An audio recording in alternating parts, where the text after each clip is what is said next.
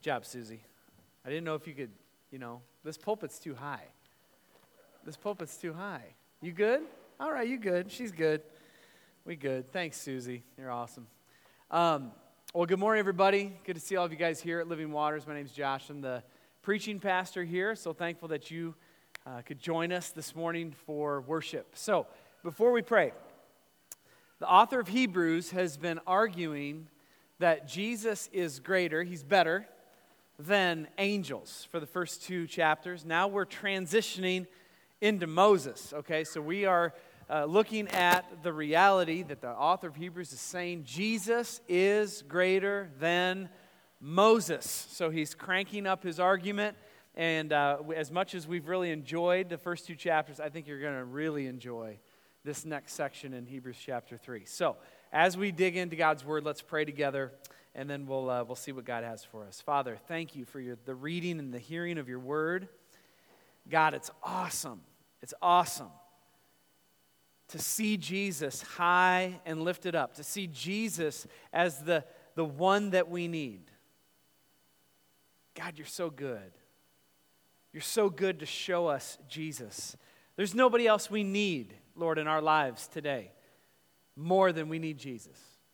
There's no thing that we need this morning more than Jesus. And Jesus, to know that you love us, you care about us, you care about every person in this gym, Lord, it brings joy to our hearts.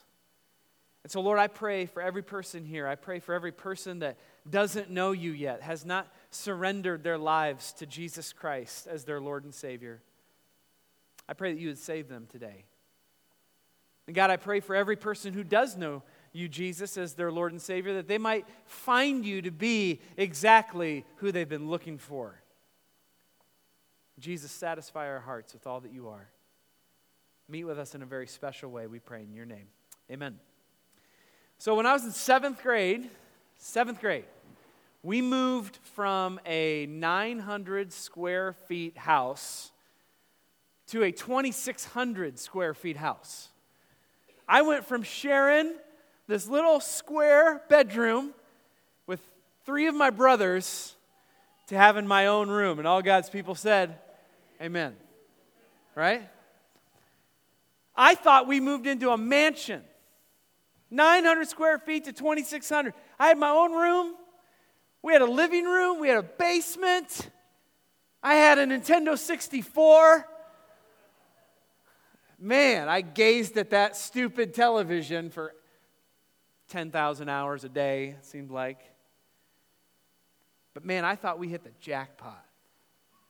I thought we were crazy rich, 2,600 square feet. I loved our new house.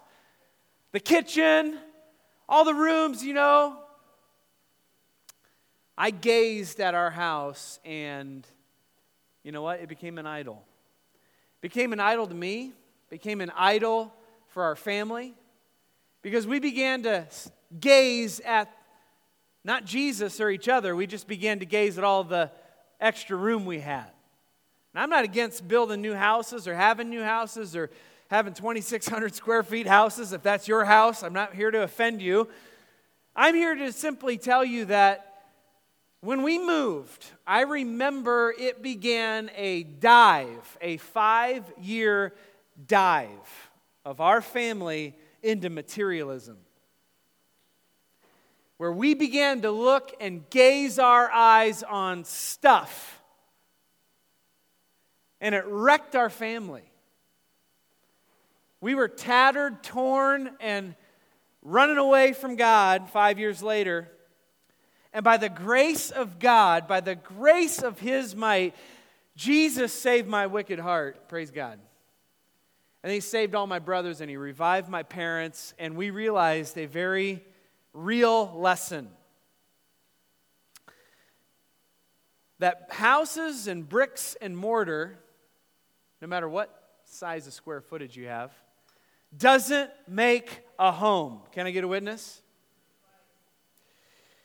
Houses are only as good as the people inside them.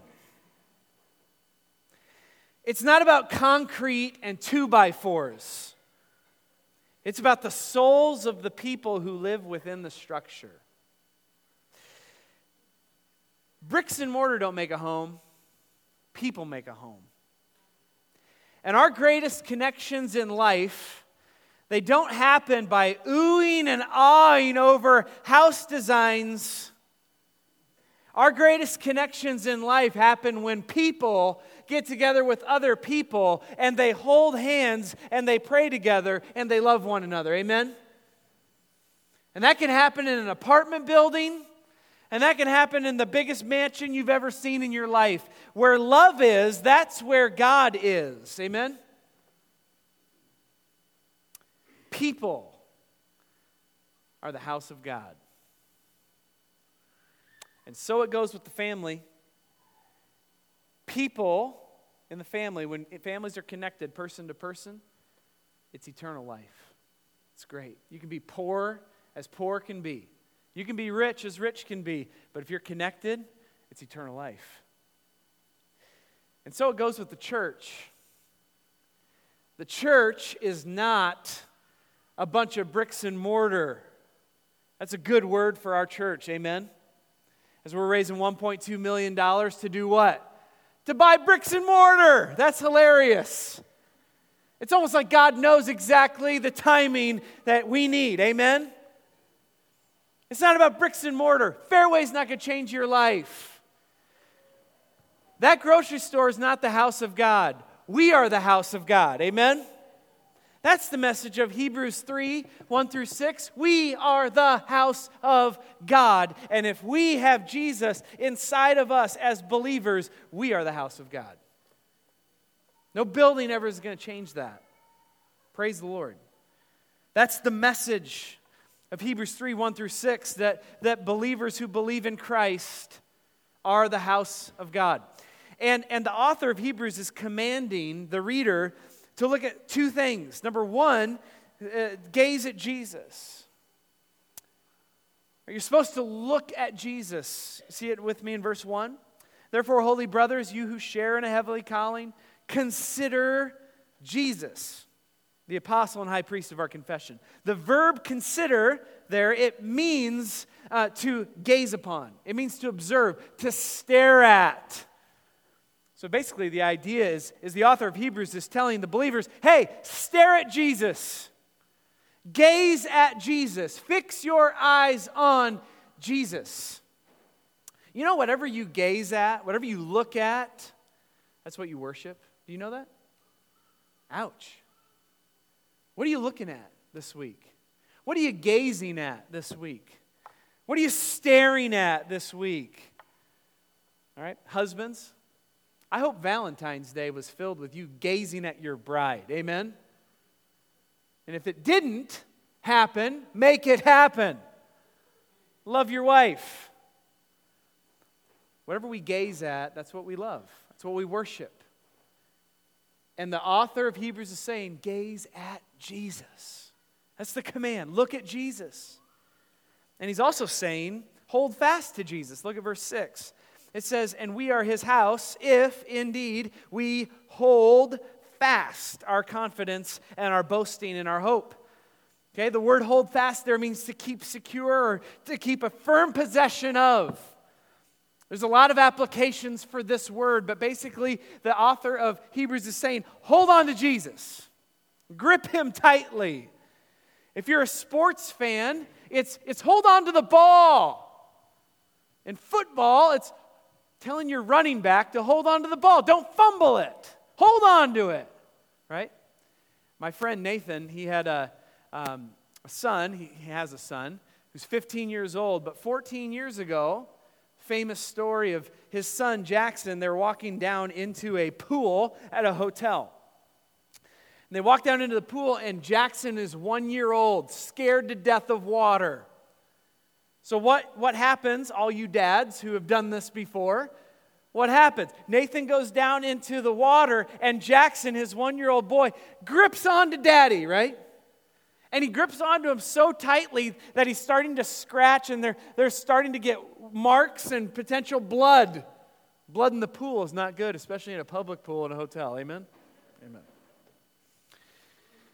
That's the idea, though. Grip on to Christ. Hold on to him tight. Now, that's the commands for us this morning. We are to look at Jesus, gaze upon him, and hold on tightly to him. Why? Why should you do that, believer? There's so many other things to look at in life. There's so many other things to grab onto. Why should you hold on to King Jesus? Well, I'm going to give you two reasons why. Two reasons why you should look upon Jesus and grab a hold of him tightly. And we're going to see this in Hebrews 3. First reason, you should hold on to Jesus and focus on him because he's glorious in God's house. Jesus is glorious in God's house. You can see this in verse 3 and 4. But Jesus was counted worthy of more glory than Moses. As much glory as the builder of a house has more honor than the house itself. So the author of Hebrews is telling us that Jesus is to be counted as worthy of more glory. More glory than who? Moses. Moses. Jesus is supposed to get more glory than Moses. You may not think that's a big deal in 2020. Trust me, the Jewish audience who is reading this, that's a big deal. Because if there is a hall of fame for famous Israelites, Moses is at the top of the list. Moses is the greatest Israelite in the history of the nation of Israel. Nobody's looked up to higher than Moses. Nobody has been more faithful than Moses. And basically what the author of Hebrews is saying is he's saying, Moses is here. Jesus is better than Moses. Okay, now, Moses, how do we know he was the greatest? Well, there's a few passages of Scripture. Number one, Numbers chapter 12, verses 7 and 8. Numbers 12, 7 and 8. God tells Miriam and the other people that are inciting rebellion against Moses, God says, nobody's greater than Moses. I love Moses more than I love anybody else. I know Moses face to face. He's my guy. All right, Susie read that in Deuteronomy 34 as well. And, nobody was more humble than Moses. Moses, according to Numbers chapter 12, verse 3, was considered the most humble man in the world. It says it.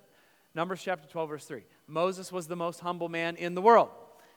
Ironic and funny point about Numbers chapter 12, verse 3. Do you know who wrote Numbers? Moses did. Awkward, right? Like, who's the most humble man in the world, Moses? Well, I guess I am. All right, so Moses is an amazing guy, and Jesus is considered to be worthy of more glory, more attention, more esteem than Moses. Jesus' humility was greater than even Moses. How do I know that? Philippians chapter 2, verses 1 through 11, Jesus' humility was so great that it carried him to the cross. And on that cross, our God-man, our Savior, Jesus, died on the cross for our sins. Aren't you glad about that? Jesus died for our sins in our place. And because of that, he was resurrected 3 days later, and he was given a name that is above every name, that at the name of Jesus, every knee should bow, every tongue should confess that he is Lord to the glory of God the Father. Jesus is better than Moses. Praise God. How much better? As much as the designer of a house is better than the house. Okay, that's what he says in verse 3 and 4. As much more glory as the builder of a house has more honor than the house itself, for every house is built by someone, but the builder of all things is God. So Jesus is worth more glory than Moses, as much as a house designer is more glorious than the house he builds. Now, who gets more credit, the house designer or the house? The designer, right? So we have a lot of guys that are in the trades. There are a lot of builders at our church. There's a lot of companies represented within our church that build houses. And so, if I went to one of our builders at church and I went to the house that he helped build, okay, wouldn't it be hilarious if I took more joy in the house than I did him? It would be, right? Like if I'm walking around a house with a builder, brand new house, and I'm looking at this house and I'm saying, hey, person, nice job over here, nice job over here. And then we walk into the living room, and I'm like, whoa, dude, Look at this banister. It's so amazing. Yeah, I built that. Yeah, be quiet. This is awesome.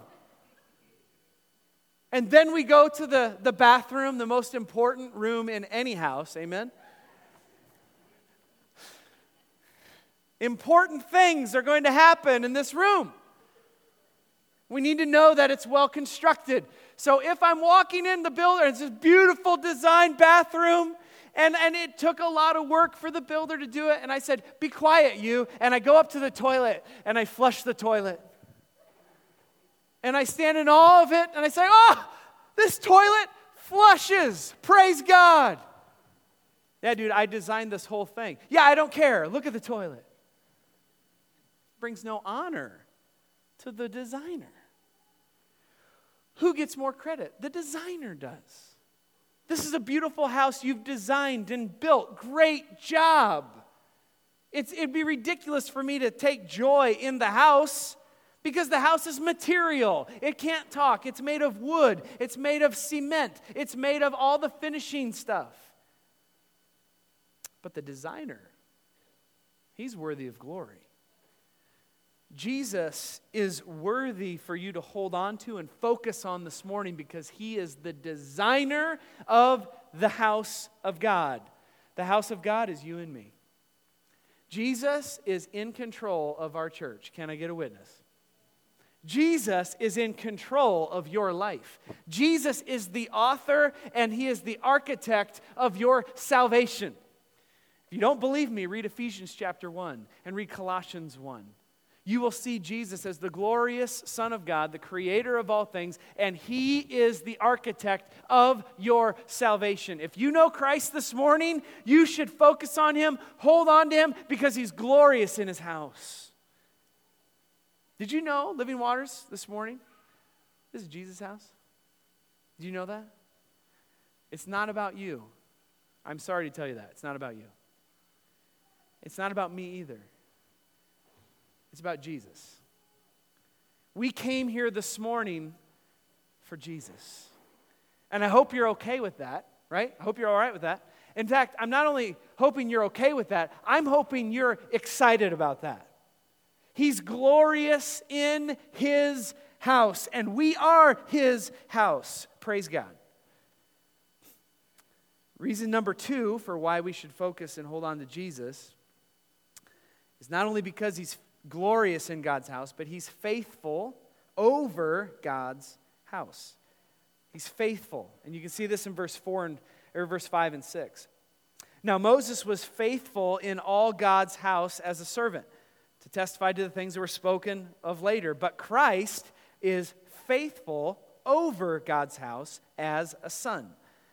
So you see Jesus and Moses both being identified as faithful. The word faithful there means worthy of trust, someone who can be relied upon. Are you faithful? Are you faithful? The answer is no, not all the time. You're not. Sometimes we're faithful, right?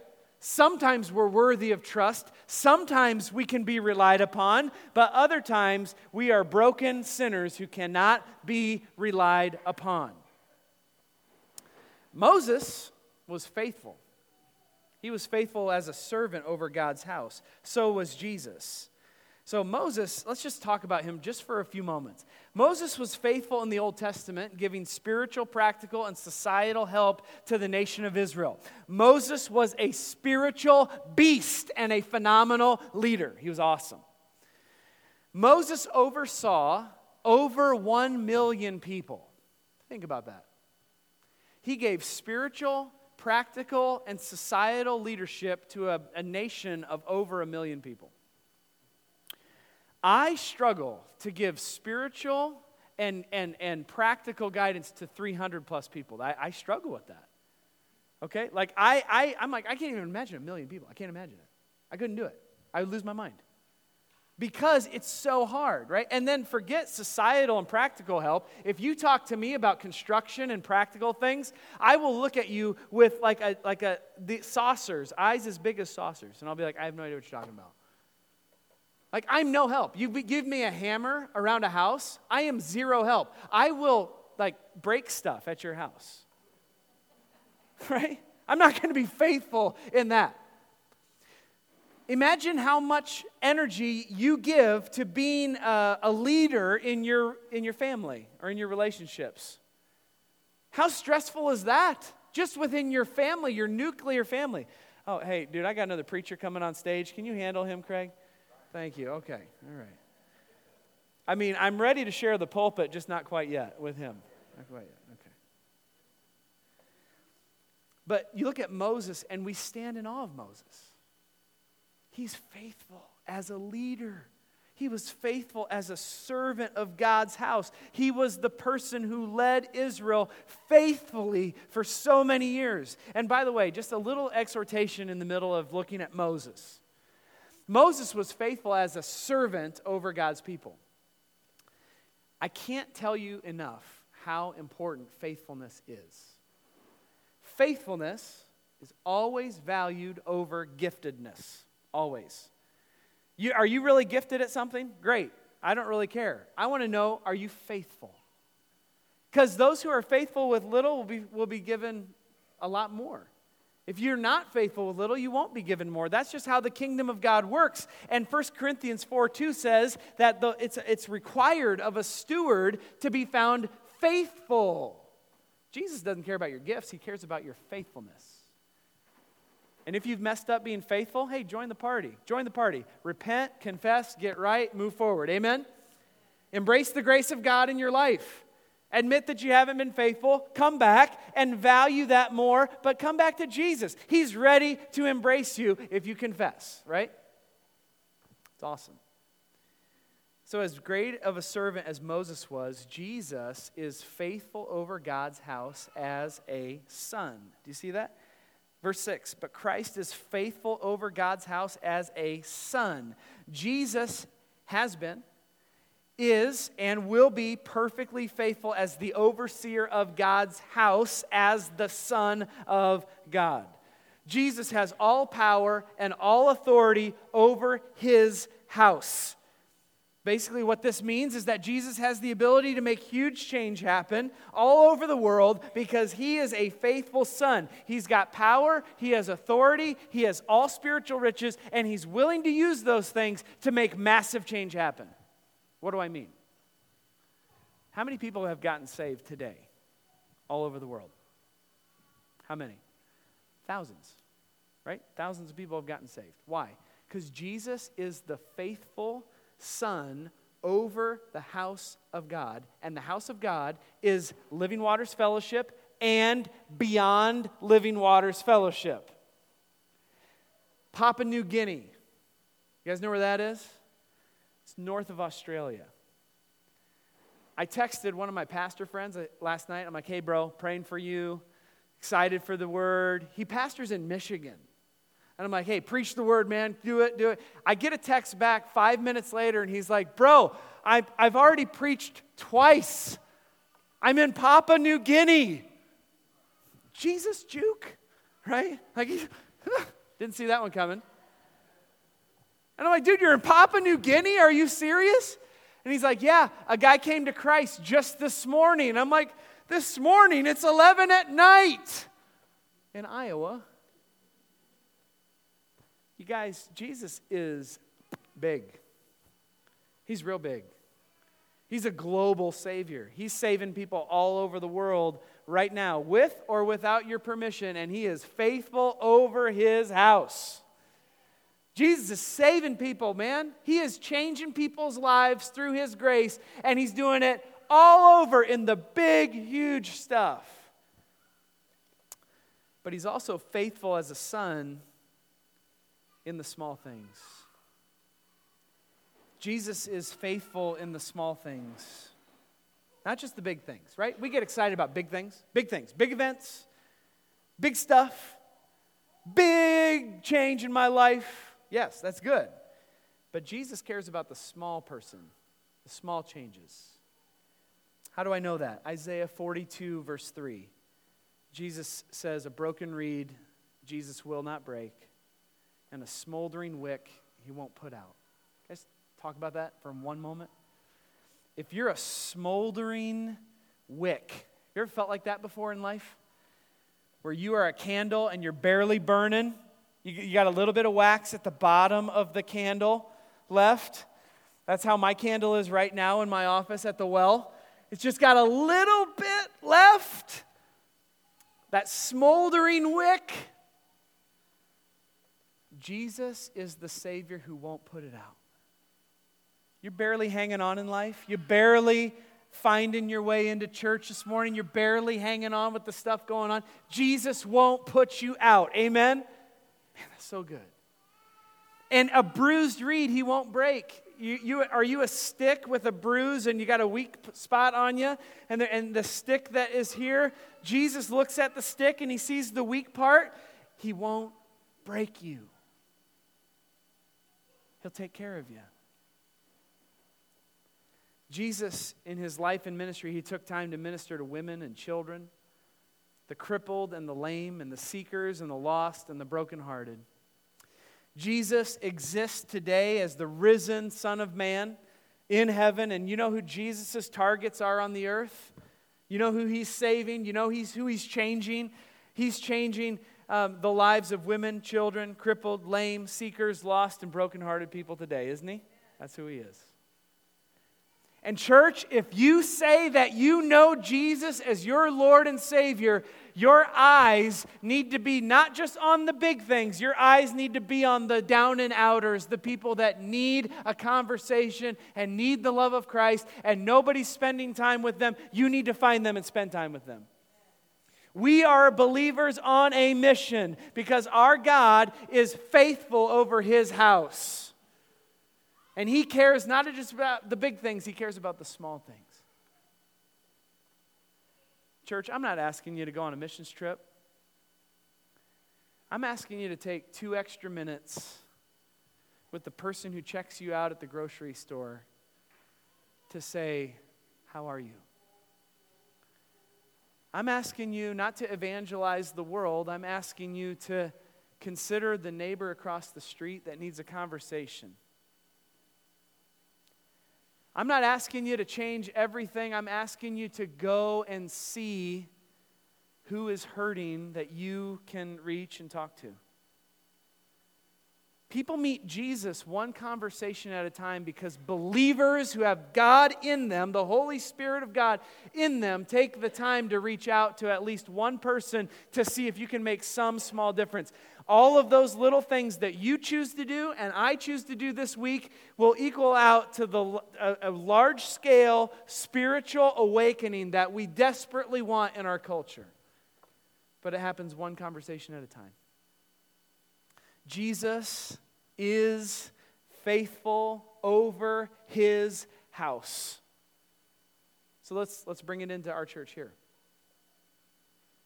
Is Jesus more concerned about $1.2 million than he is the 1.2 million worries that you have going on in your heart? I would argue Jesus is more concerned about your heart than he is about a building.